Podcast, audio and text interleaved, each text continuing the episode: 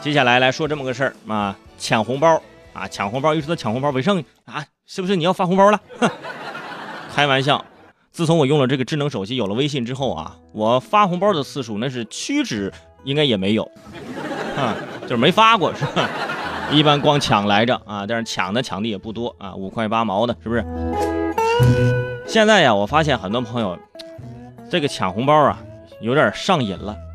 如果说在群里你要问大家一个什么事儿，哎，没人搭理你，你要发个红包问，哎，就全出来了。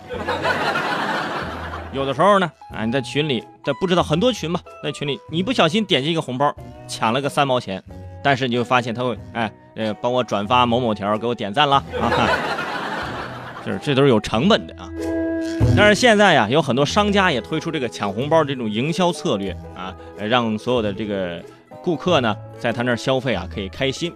比如说上海的汪小姐呀，和同事哎一起去吃火锅，啊，边吃边玩手机，哎，一看就不是正经吃货。我跟你说，正经吃货吃的时候还还玩手机啊。然后呢，正好这个火锅店呢有一个活动啊，可以让大家扫码呀，哎，抢红包。结果这汪小姐呢运气还还真不错。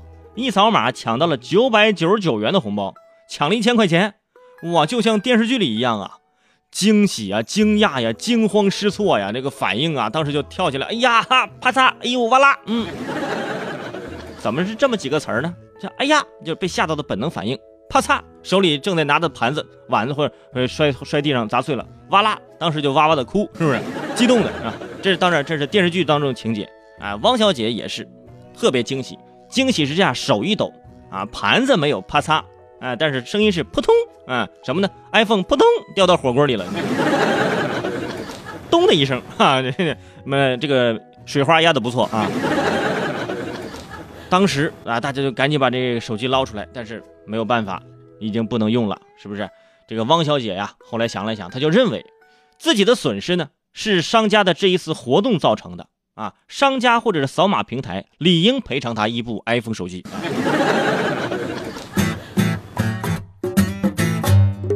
商家都想哭了，这不划算呢。我搞一个活动，因为九九百九十九，我损失一个四千九百九十九，是不是？简直六六六！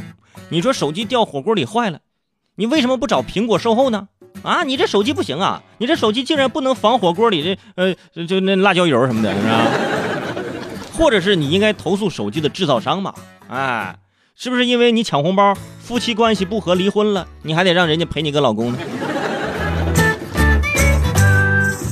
这件事儿啊，也就告诉我们，人生嘛，有得必有失啊，人生就是一个得失失失失失的过程。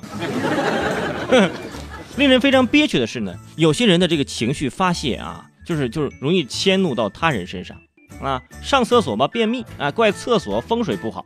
走路的时候绊着马路牙子，那怪这个马路和鞋子八字不合。总之，哎，我不好，就是因为你们全不好。这种人就是也没有办法。所以我在这提醒大家，以后吃火锅的时候啊，都要注意一点。哎，不是怕你手机掉进去坏了，我是怕你你那手机掉进去把我那涮羊肉给我弄脏，弄脏我就吃不了了。而且吃火锅带不带手机不重要。重要的是你要带脑子去啊，是不是？哎呀，手机掉了，哎，没关系，吃个猪脑花压压惊，来来。